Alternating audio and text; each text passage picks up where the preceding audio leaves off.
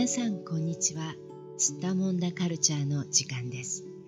このポッドキャストでは、世界や日本で起きている出来事についてオンラインマガジンやニュースの記事を紹介しながらおしゃべりします。スッタモンダしている社会や文化、私たち自身について思いついたことを気楽に話しますので、皆さんもどうぞ気楽に聞いてください。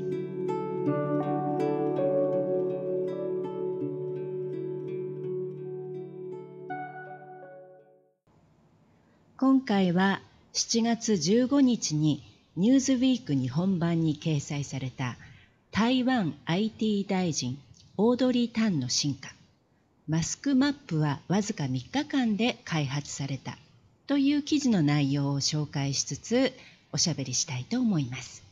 それでは今日も東京の小雪さん、お願いします。はい、よろしくお願いします。よろしくお願いします。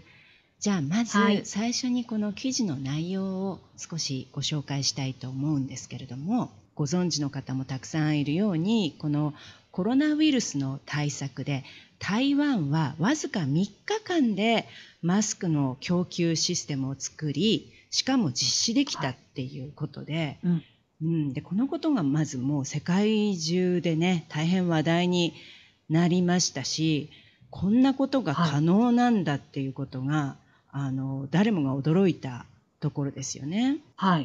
でこの指揮を取ったのがデジタル大臣のオードリー・タンさんなんですね。それで、このことがあって、もちろんオードリー・タンさんは非常に世界から注目されるようになったんですが、実はこのマスクのことだけではなく、このオードリー・タンさんの特殊な経歴ですよね。これが非常に今話題になっていて、世界中ありとあらゆる雑誌や新聞の記事で、オードリー・タンさんを見かけるという、もう時の人としてね、今本当に注目されているんですが、で彼女の経歴がどういうことだったかというと、まずは14歳で中学校を退学してるんですよね。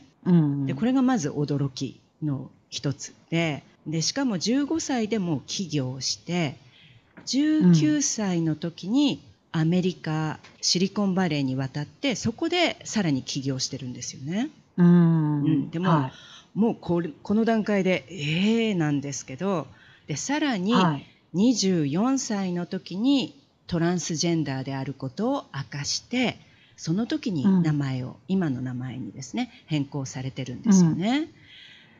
そしてさらにトランスジェンダーの、台湾で初めてのトランスジェンダー大臣として、起用されて、35歳の時って書いてありましたっけかね、記事の中ではね。でこれも最年少っていうことですよね。内閣入りされた、最年少ということで、現在に至るということで、もう本当にどこをとっても話題性がある方なんですよね。でこの記事を読まれてどうでしたか、小雪さんは。本当にすごい天才だなって、まず思いました。だって14歳で中学退学っていうのもびっくりですけど、日本では、義務教育だから退学ってできるんですか、あれ。これね、ちょっと教育システムが国によって違うかもしれないのでわからないんですが、ヨーロッパとかだとね、14歳までが義務教育だったりするんですよね、確かに。でその後いろんな職業によって職業訓練校みたいなね、ところに行ったりとか、大学に行くコースを取ったりっていうふうに分かれていたりして、だからもしかすると台湾も同じシステムかもしれないですよね、ヨーロッパとかとね。そうかでも分かんない。大学ってなってますからね、修了してないですからね、卒業じゃないですからね、中退ですよね。でそれでも自分で勉強なさったわけじゃないですか。そうなんですよね、IT に関して そして市民ハッカーっておっしゃいましたっけ。そうですね、そう書いてますね。技術者として、市民の技術者としてやって、でそれで起業したり、19歳でね、渡米されるわけですよね、うんうんうんうん、もうそして35歳でその大臣になってあんな素晴らしいシステムを作る、うんうん、日本が布マスクを配るっていうことに数ヶ月かかってるのになんかすごいね、うん、それからトランスジェンダーだっていうことを知らなかったですね。そうですよね。私も最初実はね、うん、全然知らなかったんですよ、記事をうん、よく読むまではね、うん、そうだから女の方だと思っててそのそうね、生物学的に、うんはいうん、でオードリーってお名前がまず女の人の名前だし、うんうんまあ、髪も長い、ね、ヘアスタイルの方だから、うんうん、なんか 理系の女子よく日本で言ったら理系女ってやつですか、うんうん、理系女って言うんですけど理系の女子ね、うん、そういう方だと思い込んでいたのでまずびっくり、うん、またそこで、うんうんはい、今回、うん、でした、はいうん、そうですよね。で、まあ、彼女自身も本当にもうすごいとしか言えないんですけれどもこの経歴を見るとね、はいうんでももう一つはこれ台湾がすごいなっていうのもありますよね、うん、そうですね、うん、そう思いますね、はいうん、本当に同じアジアの国としてですね、うんうんうん、日本でIT 担当大臣っていうなんか大臣が いらっしゃったんですけど、うん、そういうポストがあるんですけど、うん、その方が全然 IT 使えないっていうことで話題になったっていうことが実はあってそうなんですよ。でそういうことを考えるとちょっと本当に全然違うなっていう、うん、で年齢も35歳なんて日本で大臣になんか なるのはきっとかなり難しいでしょうし、うんうん、でそれも 女性なんでしょうトランスジェンダーだから女性、うん、まあねこれ性別無にしてあったって書いてありましたけどね、うん、入閣するときにね、うんうん、あそっかそっか、うん、でもそのあと両方にこうチェックするとかね書いてありましたけどねそううん、日本だったら無ってとか両方っていうのありえないからどっちかにしなくちゃいけないと思うし、まあねうんうん、だからそういうことも違う全然違うし、うん、台湾すごいなっていうね台湾の社会すごいな、うん、みたいなふうにも思いましたよね。で、うん、台湾去年ですよね同性婚を認めるようになってでうんまあ、異性と結婚することも同性と結婚することも平等ということにね、うん、去年からなってるんですよね、うん、あそれ法律ではいそうです認められてあそうです正式に、はい、それも認められてそれもかなり進んでますね、うん、そうですねやっぱり考え方がね、うん、でまたその、うん、オードリーさんの話の中でも出てくるようにその、まあ、自分の使命についてねオードリーさん話してましたけど、うん、台湾を文化を超えた形で一つにするっていうことが私のライフワークだっていうふうにね、うん、おっしゃっていて志って大きいですね、うんねまあ、だからすごいでこの台湾も台湾でやっぱりその多様性を受け入れなかったら進歩はないっていう考え方だっていうのが、うんうん、もう素晴らしい、うん、いやもう全くその通りだとしかね言えないですけど、うんね、でもなんでできないんでしょうね普通なんか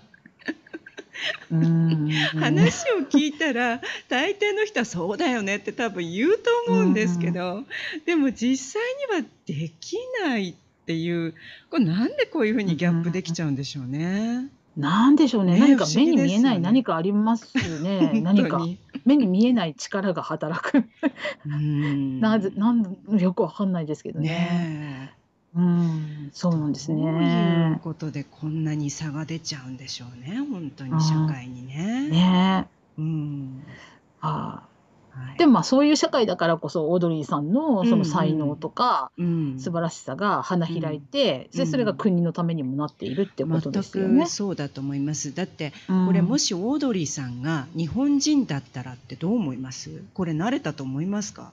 こういう役職に。まあ慣れないでしょうね。ですよね。多分。うん。うん。どこかで静かにこうなんかフェードアウトするような雰囲気にこう なっていくというか、自分がするっていうより周りがスーッとこうなんか表舞台からスーッとこう引っ張り下ろすみたいな雰囲気が出ちゃうかもしれないですね。なかなか表に出ていけなかった。ねんじゃないかと思いますよね正直、うん、日本だったら彼女がもし日本人だったらって考えるとね、ううん、まあ、そ残念ですけどね。そうう、う想像ん、するのはね。そうですね。でも、でうもオードリーさん、ん、そういう意味で本当に何だろう、もう才能もあるし、そうういう運ん、もあうるし、みたいなとこん、もあるのうかん、も。うん、そういうう国ん、にね、うん、生まれて、うん、うん、そこでうん、う活動ん、されてきうん、ていうるっていうのもあん、って。うん、うん。うまあん、ね、だからその環境が先なのか、才能が先なのかみたいなうね、ん、こともちょっと考えちゃいますようね。ん、そうもでのすすごくね。才能のある人っていうのは世う界中にん、たくさんいると思うんですけれども、まあ日う本ん、と台湾だけの比較じゃなくともね、いろうんなん、う国に。ん、ただ、うん、その人を取り巻く環境っていう問題がありますようね。ん、そう社です会がね。ね、それをうじゃあ受ん、け入れるのかっていう、うん、その人の持っている資う質とかん、ね、才う能とん、か、あるいはそううん、いう、まあ他の要素ですよね。うそのん、人のアイデンティティだったりとかね、そういういろいうろなん、要素を社会が受け入れるかどうかで、その人うが社ん、会に役立てるかどうかっていうことが変わっうてきん、ちゃいますよね、やっぱりうね。ん、そうですうーね。ん、うん、ね。才能があるのにちょっとそれが開花しないままにこう過ぎてしまう方も結構いらっしゃる可能性もありますね、その文化によってはね。あるんじゃないかと思いますよね。やっぱうりん、いろいろなその格差を考えた時にね、うん、ジェンダー、まあ、今回はねちょっとジェンダうーのこん、とをやっぱり考えさせられますけれども、うん、うまあん、本来はねそのジェンダーだけじゃなうん、く、まあ、いろいろな格差ですよね。うこれん、があったそうで時すね。にやっぱりうん、恵まれてる恵まれてないっていうのは、チャンスうとしてはん、ね、その可能性がう高くん、なるか低くなるかっていうところにはやっぱりう影ん、響しますよね。うん、うん、ねえ、うん、格差の問題になってきますね、その話はね。ね、そういうところにやっうぱりん、ね、うん、難しさはあるかなと思います。うん、でもね、はい。今日実はちょうっとこん、のオードリーさんの話と離れてしまうんですが、ちょっとおしゃべりはをい。しようと思ってたんですね。まあこれはもうちょっと想像の遊びなんですけれども、もしもはい。私たちが自由はい。自在に性別はをい。変えることができたら、はい。年齢とか世代でね、うどういん。うふうに変えたいと思いますか？もしそれが自由でね、どっちのせいでどの時代生きてはもい。いいっていうことになったら、例えば10はい。代とかだったらどうします？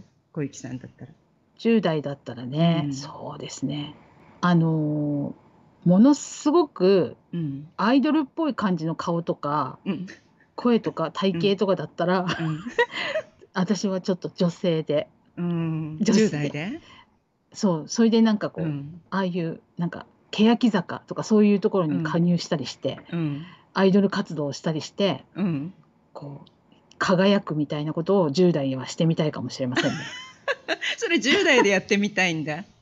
あ、10代でも早いとこやっときたいですああ、ね、そそうれなんだ、は。そうか、なるほど、なるほど。じゃあ、そうれでん、う20代ん、になったら男う子ん。になりますね、今度。ああ、男そう性でに。すか。その心は。はい。えっとね、うん。なんかちょっと偏ってるんですけどね、なんかちょっとかっこいい男子になってみたいですね。またそこなんだ、やっぱり。そう。それでこう、会社に入って、こう、うみんな、ん、みんなからすうごいかっん、こいいよね、あの人っていうふうにみんな言われて、仕事もできてさ、うとかって、ん、みんなからこう、噂のなんか男子になって、うん、うそれでん、こう、社内のみんなにこう優しくジェントリーに振る舞って、こう、みんながこう、キャーっていうふうに言ったりする。で、結局モ テそうたいいっうふうていに、う話。モテたい、そういうこと。でも、でも女性としてモテるより男性としてモテたいですか？ 20 代では。あ、そうですね。ああ、結な局、ん所で？詮10代は、まあ、うん、若さでもうう押し切ん、る感じになるんですよね。うん、初々しさで。うん、うで、ん、20代以降は、うん。中身のにじみ出るものとかも含めて、モテていく感じになりたいので、あ私は。あ、うん、はい。なので、うん、うまあ、ん。そうですね。その時に仕事は、ができるっていう。はああ、い。そうか、その時には男性の方が評価が高いっはい。ていうイメージがあるってことですよね、多分ね。ああ、でもそうですね。知らないうちにそんな風にうん、うなっちゃいん。ますね。なるほど。そう女性でそか。れをやっちゃったらなんかもうしかん。したらう疎まん。れるかもしれないと。なるそうほそうそう。だど。からうもうん。リスクのない男う性にん。なうっん。て、うん。もう自由にすごい仕事ができてめちゃくちゃかっこよくてうすん。すごいみんなにも優しくてうん。なんかすごいみたいなみんながこう男性女性問わずもうモテモテなっるほていうど。風そうにか。なりたい。リスクが少ないんだね。そう。で、称賛してくれる人の幅が広いんだ、多分。かもしれないでね。すね。そうか、まあこなれるはほど。私がそのもう女性の目線で見てるからかもしれないからうん男うん。性として本当にやってる人辛いのうんかうもしれないん。んですけど、うんうん。すごく気楽に考えるとそんうなん風なイメージですなるね。ほど、なるほど。じゃあ私うはでん、すね、やこさん。私はね、10代、20代はね、男性でいきますね。おううん。で、なんでかっていうと、これうもんものすごく勝手な妄想ですうけんど、やっぱり男はのい子の方がしがらみが少ない。例えばそのう養子んのことだったり、そのう周りんに気を使わなきゃいけないとか、なんかそうんの家族のこととか、お金うのことんとか、いろんなことを含めて男の子の方が考えなかったとしても怒られない気がする。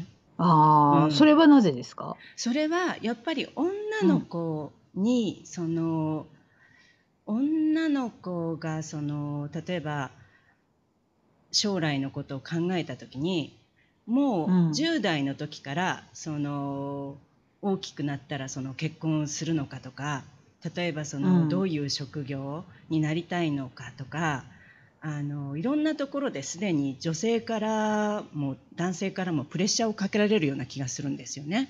あとう養子ーん。に対して、うんまあ、自分がう聞きん。たくもないけれど周りが意見するみたいなこともありますよね。可愛いとか可愛まくあないね、とありまか、すね。とかで、まあそういうことをやっぱり自分が気にうしないん。うわけん。にはいかなくなってしまう、仕向けられてしまう、うん。想像うん。せざるを得ないように。うん。うん。で、それが男性は少ないような気がするんですよね。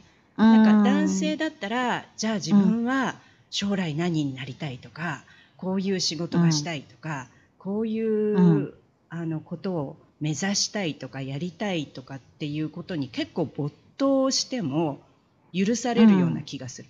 で、そのジャンルうでん。それなうりにん。評価されるようなね、うん。結果を残せれば、あんまうりそん。れ以外のことには無頓着でいられる気がするんですよね。うーで、女性はん。そういかないような気がします。なるほど。もっとなんかそうなんですね。構わざるを得ないようなね、なんか、うーん。容姿のことだったりとかね、うあん。と他人に対して気遣いがでうきるかん。とか、うん。評価さうれる時ん。の幅がうん。女性うの方ん。が、まあいろいろなうことん。に対して細かく評価される気がしますね。うんなるほどうね。ん確かにね。そうそういうイかメーも。ジがあります。うこれはあくん。まで日本社会そうのなんで話すです。ね。日本社会のう話ね。ん。うん。じゃあ30代以降どうですか？30代以降ね、そうですね。30代はね、女性かな。なんか私、うんう子ん供を産んだことがないんですようんね。うんそう、だからちょっと子供を産んでみるとうかんう育てんていくっていうことうを、んうまあ、ん女性としては、まあ、じゃなきゃできないことだと思ううのんで、うその産んむっていう行為自体はね。うんうんだからそういうことをやるという意味で女う性。んうんうんうなるほん。ど。40そう。代は40代うん40代も女性かうんうな。んやっぱり子供と一緒になんかなんだろう、活動するのって女性ってイメージがあるのかな、やっぱりなんか私も知うらんないうちに。うんうんで、男性はまあ巻き込みながら、なんか子供と一緒にこう、ね、うんう生ん活するとか、うそういうんので40代も女性かな。うんうんうん。なるほど。う他にもん。理由はありますか？他には、なんか男性がだんだん辛くなってくるかもしれないですね。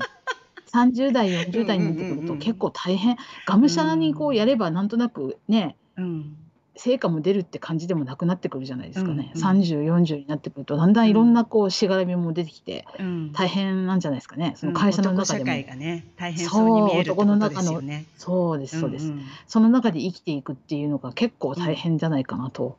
思うと、女性の方が意外と怖いもの知らずで仕事なんかでもずけずけ物言ってもね、逆にこうね良かったりとか、女性の方が、そういう意味で女性は強いかなと思うので女性かな。なるほど、私もね、横ちゃんはどうですか？そう、実は同感ですね。私もね、あ、そうです。そう、私も10代20代男性できて、で30代40代は女性を謳歌したいですね。で、なんでかっていうと、私は30代40代はやっぱり女性っていう性を一番楽しめる時期じゃないかなと思っていて、まあ本当にその、おしゃれするもよし、子供を産んで育てるもよし、バリバリ仕事に打ち込むのもよし、もう好きなだけ恋愛するのもよし、まあ何をやっても多分その女性として、性を楽しめる時期じゃないかなと思うんですよね。